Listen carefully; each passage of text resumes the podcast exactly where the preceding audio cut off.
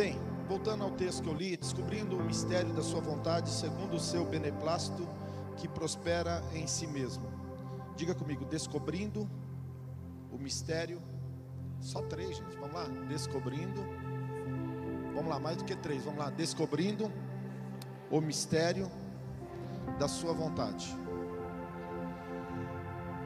Paulo, quando escreve cartas aos Efésios, e ele fala da dispensação grande, do grande amor de Deus, da graça de Deus, ele estava falando que existe algo que o homem e a mulher precisa ah, descobrir, que se chama a vontade de Deus. E ele diz no livro de Efésios, capítulo 1, versículo 9, que a vontade de Deus é um, diga comigo, mistério. Quem está aí comigo, diga amém. Se você puder anotar essa palavra, que a vontade de Deus é um mistério. A vontade de Deus é um mistério que Ele quer revelar para você. Eu gostaria muito que você anotasse aí no nome de Jesus.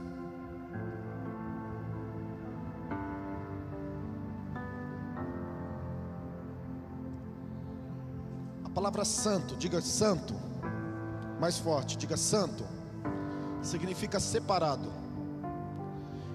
Quando nós entendemos o que significa ser separado, nós não temos mais dificuldade em viver uma vida santa. Deus me chamou e te chamou para viver uma vida santa, uma vida separada. Tem pessoas que acham que viver uma vida de santidade ou uma vida no santo é quase que impossível, levando em consideração a nossa carne, as paixões humanas, os desejos, os prazeres, mas não é impossível. Quando nós entendemos que a vontade de Deus é um mistério, quando nós entendemos que Ele quer revelar a nós a Sua vontade, e nós entendemos o que é viver na perfeita vontade de Deus, isso tudo se torna algo muito mais acessível, se torna algo que é muito mais fácil, é muito mais próximo de mim e de você do que nós imaginamos. Se você trouxe o papel, uma caneta, anota aí que eu vou te falar alguns, algumas dicas do que é a vontade de Deus. Tem pessoa que vai viver a vida inteira e nunca vai descobrir. E é uma coisa tão fácil, tão simples. Diga comigo. Número um, a vontade de Deus é uma pessoa. Número dois, a vontade de Deus é um grupo de pessoas. Isso daí eu estou falando para a tua vida, tá bom? Um grupo de pessoas. Terceiro, a vontade de Deus é um tempo. Diga comigo, é um tempo. Quarto, a vontade de Deus é um lugar. Diga assim, um lugar. Quinto, a vontade de Deus é uma atitude. Diga, atitude. Sexto, a vontade de Deus é uma palavra. Diga comigo, palavra. Vou repetir. Número um, a vontade de Deus é uma. A vontade de Deus é um grupo de. A vontade de lugar ou um tempo. Vamos colocar tempo. A vontade de Deus é um. Um tempo. A vontade de Deus é um. A vontade de Deus é uma. A vontade de Deus é uma. Quem tem dificuldade com isso? Levanta a mão. Não tem dificuldade. Viver a vontade perfeita de Deus é simples. É só você usar do dom e do maior poder que Deus deu para o ser humano sobre a face da terra, que se chama livre arbítrio, e praticar isso, colocar isso em prática. Agora, o apóstolo Paulo diz que o espírito milita contra a carne e a carne contra o espírito. Paulo diz assim: O bem que quero não faço, o mal que eu não quero, esse está em mim. Miserável homem que sou, quem vai me livrar do corpo dessa morte?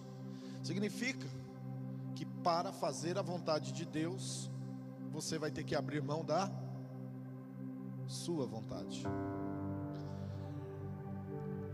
Deus criou um trilho chamado santo, que é um trilho espiritual, podemos chamar um trilho sobrenatural neste mundo natural, para que Ele possa revelar, para que Ele possa liberar tudo que Ele tem para você através desse lugar chamado Lugar Santo, ou Caminho Santo. Nós vamos ler o Salmo 103, versículo 7. Quem pode abrir aí? Pega na sua Bíblia o Salmo 103, versículo 7.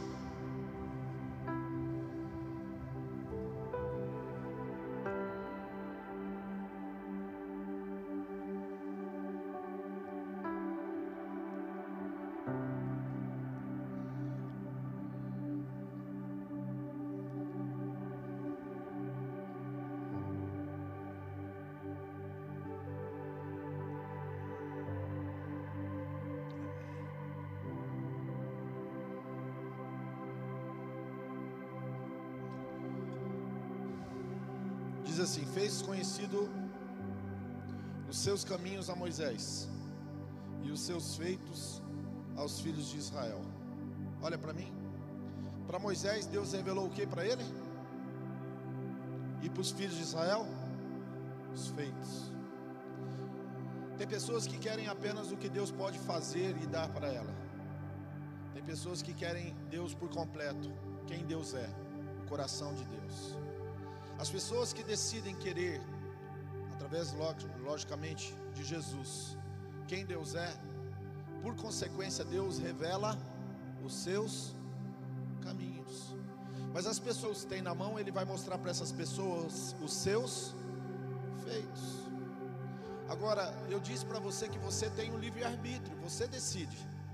Você tem que decidir se você quer a revelação dos caminhos de Deus ou apenas benefício que Ele pode te dar através de, de bênçãos, que não tem nada de errado nisso.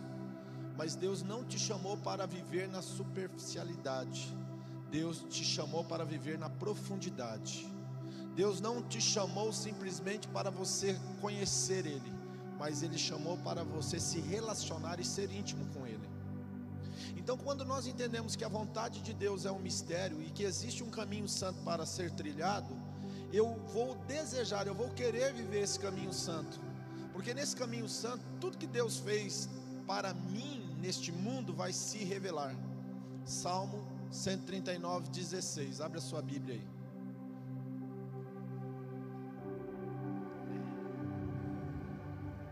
Diz assim: E no teu livro foram escritos todos os dias da minha vida quando nenhum deles ainda havia. Eu era ainda uma substância informe no ventre da minha mãe. É isso que está escrito aí? Diga assim: esse livro é o livro da vida. Diga: esse livro é o livro da vida. Esse livro é o livro da vida. Então, quando Deus criou você, e se você ler o livro de Efésios, capítulo 1, vai dizer assim: Efésios 3, Efésios 1, 3, né? Em diante ali, você vai ver Deus falando assim: que antes da fundação do mundo, antes da fundação do mundo, bendito seja Deus e Pai do nosso Senhor Jesus Cristo o qual já nos abençoou com todas as bênçãos espirituais nos lugares celestiais em Cristo, como também nos elegeu nele antes da fundação do mundo. Olha para mim, igreja, eu não sou calvinista. Eu não sou calvinista. Eu não sou daqueles que pregam predestinação.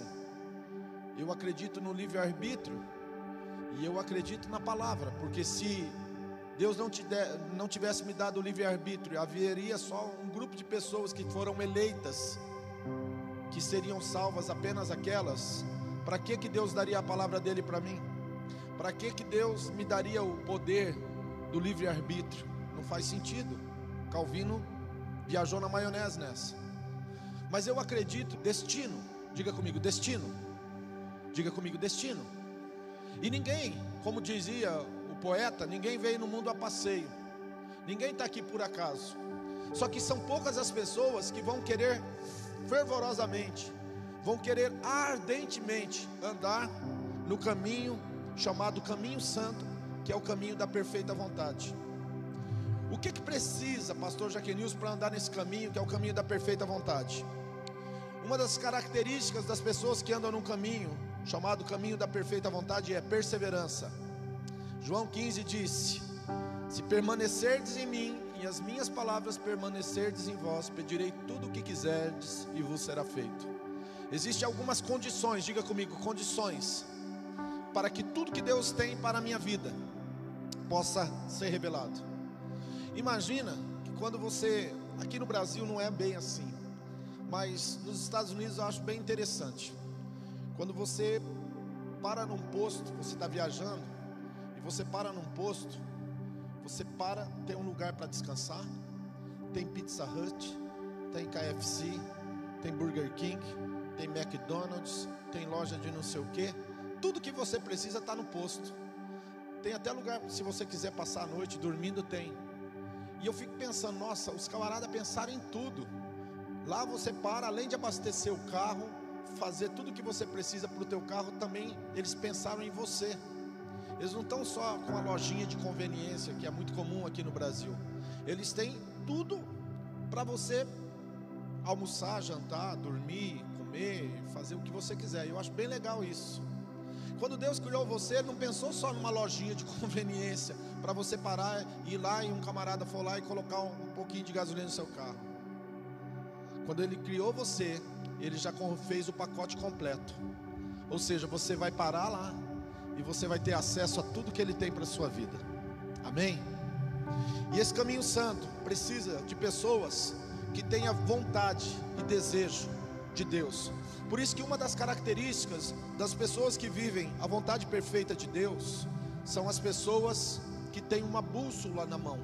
Diga comigo, a bússola indica a direção. E qual é a bússola, pastor, para viver a vontade perfeita de Deus e viver uma vida no role ou role? É simples. A palavra de Deus é ela que vai dirigir você, que vai dar um norte para você. E se você viver por ela, se você conhecer ela, então você vai automaticamente não desviar nem para a esquerda nem para a direita. E você vai seguir firme em frente ao em direção ao propósito de Deus na sua vida. Vou dar um exemplo de um homem que viveu a perfeita vontade de Deus e que ele viveu no caminho santo de Deus para a sua vida. O nome dele é Elias. Eu vou citar tudo que eu falei aqui a respeito da perfeita vontade na vida de. Estou chegando ao final já, só mais uns minutinhos aí. Deus falou para Elias assim: Elias, vai e se apresente a Acabe. Acabe. Ele foi e se apresentou. Acabe era uma pessoa que Deus queria que Elias se apresentasse. Neste caso é o sendo da perfeita vontade. Número dois, Deus falou para ele assim: vai no Monte Carmelo e mata os profetas de Baal. Quando Elias foi, ele encarou 450 homens, sozinho, e matou todos eles. Por quê? Porque esses homens, o qual Deus enviou Elias, que eram profetas de Satanás, que iriam ser destruídos, esses homens não era páreo para o Deus de Elias. Tanto que quando ele restaura o altar, e os camaradas ficou jogando água e, e, e, clamando e falando um monte de coisa. Deus, Elias, levantou a voz para o céu e disse: Aonde está o Deus de Elias? Desceu fogo do céu e consumiu o holocausto. Número 3. Deus falou para Elias assim: Elias, levanta agora e vai para a banda do Querite. Era um rio. O que, que significa isso? Que chegou o tempo dele ir para um lugar que Deus tinha para ele. Tempo e lugar, preste atenção. Tempo e lugar. E lá no lugar chamado Querite, Deus falou assim: Eu ordenei que os corvos te sustentem. Então Elias estava no lugar certo, no tempo certo. Agora, deixa eu fazer uma pergunta. Quem aqui já teve corvo levando pão e carne para comer aqui? Alguém teve? Eu não tive. Mas quem anda na perfeita vontade de Deus experimenta de, um, de uma coisa chamada sobrenatural. Diga comigo, sobrenatural. Então, deixa eu te ensinar uma coisa: você não vive do olerite teu, do salário teu. Nem só de pão viverá o homem. Diga comigo, nem só de pão viverá o homem, mas de toda palavra que sai da boca de Deus.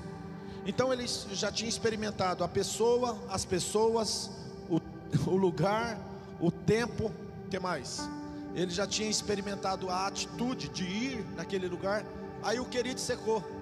Deus falou: agora levanta e vai para Serepta, que fica em Sidom. Eu ordenei que uma, uma viúva te sustente.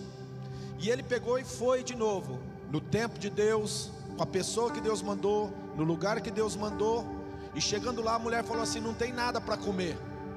Aí ele liberou uma palavra e disse assim: Nem só de pão viverá o homem, mas de toda palavra que sai da boca de Deus. Diga comigo: Nem só de pão viverá o homem. E a mulher, ela, ele, na verdade, ele falou assim: o azeite não vai acabar e nem a farinha vai secar. Fica tranquila que você pode fazer o bolo e trazer para mim. E durante três anos, aquela mulher teve farinha e azeite na casa dela, porque o sobrenatural ativou, ativou com que aquilo pudesse se multiplicar. Então, o caminho santo de Deus, presta atenção, para a tua vida, agora traduzindo em português. Pastor, eu não sei que faculdade vou fazer. No caminho santo, Deus vai mostrar para você. Pastor, eu não tenho namorada. No caminho santo, Deus vai dar um namorado ou uma namorada. Pastor, eu vou me casar e não tenho dinheiro. No caminho santo, Deus vai colocar dinheiro para você se casar. Pastor, eu não tenho carro. No caminho santo, Deus vai colocar o carro. Pastor, eu quero comprar uma casa, não tem condição. Deus vai capacitar você. Pastor, eu fui chamado para exercer o um ministério e não tenho condições. Eu não tenho capacidade. Deus não chama os capacitados, mas capacita quem Ele chama. Deus vai capacitar você. Pastor, eu tenho um problema muito sério, eu tenho uma doença e nem o médico consegue curar. Continue na perfeita vontade de Deus, que Deus vai revelar para você o porquê disso e com certeza, segundo a vontade dele, com certeza ele vai libertar você. Então, na medida que você anda no caminho santo de Deus, as coisas que vão entrando na sua vida, elas vão acontecendo naturalmente, sem forçação de barra. Você sempre vai andar pela porta do favor, você sempre vai andar pela porta da honra. Você não vai precisar viver com autoestima baixa, com baixa autoestima. Você não vai precisar viver com um sentimento de incapacidade diante de circunstâncias ou de pessoas com depressão. Você não vai viver precisando tomar remédio. Você não vai precisar viver que nem um desesperado, correndo atrás de pessoas, de gerentes e etc., para resolver seus problemas. Porque o Deus que você serve, o Deus que você elegeu na sua vida, o Deus que fez você, o Deus que te destinou para esta vida, Ele vai suprir tudo, Ele vai colocar tudo que você precisa, todos os dias. Mas você tem que decidir se você quer ou não abraçar a vontade perfeita dEle. Quem está entendendo? Se coloca de pé. Quando começa isso? Olha para mim. A palavra de Deus diz assim: Ele tirou do império das trevas e no tempo de luz do seu filho amado Toda pessoa que recebe Jesus como sendo o Senhor e Salvador da sua vida, agora é uma pessoa separada. Isso não nos faz melhor do que ninguém. Preste atenção no que eu estou falando. Ser uma pessoa que vive uma vida aonde agora eu tenho Jesus, estou salvo, agora eu estou vivendo uma vida separada. Isso não me faz melhor do que ninguém. Deus não faz acepção de pessoas, isso me capacita a amar as pessoas que estão excluídas, perdidas, pessoas que estão vivendo ou que vivem como eu já vivi um dia. Por isso que quem muito é dado, muito será cobrado. Quem muito é perdoado, mais ainda tem que perdoar. Por isso que nós não vivemos religiosidade, nós vivemos cristianismo. E o cristianismo tem uma parte com isso daí, aonde nós entendemos quem é Deus na nossa vida e o que Ele fez por nós. Amém? Você sabe o que Jesus fez na sua vida? Você pode entregar sua vida para Ele. E hoje você pode começar isso aqui, ó. A porta de entrada, a porta de entrada para viver uma vida santa está em Marcos 16, 16. Ao que crer e for batizado será salvo, mas o que não crer será condenado. A tua vida de salvo começa no dia em que você toma uma decisão com Jesus Cristo. Tem pessoas que ficam procrastinando. Tem pessoas que ficam literalmente enrolando. Tem pessoas que ah, agora isso não dá para agora, tem que ser mais para frente. Eu não estou pronto, não estou preparado. Deixa eu falar uma coisa, você sabe quando você vai estar preparado para entregar a tua vida para Jesus? Nunca. Medo, insegurança, algumas circunstâncias vão acontecer na sua vida. E você muitas vezes vai vai temer, vai titubear, vai ter insegurança. Amém? Os teus olhos e deixar ele te abraçar. Deixar ele fazer o que ele começou na sua vida, porque a palavra de Deus diz: aquele que começou a boa obra é fiel para completar.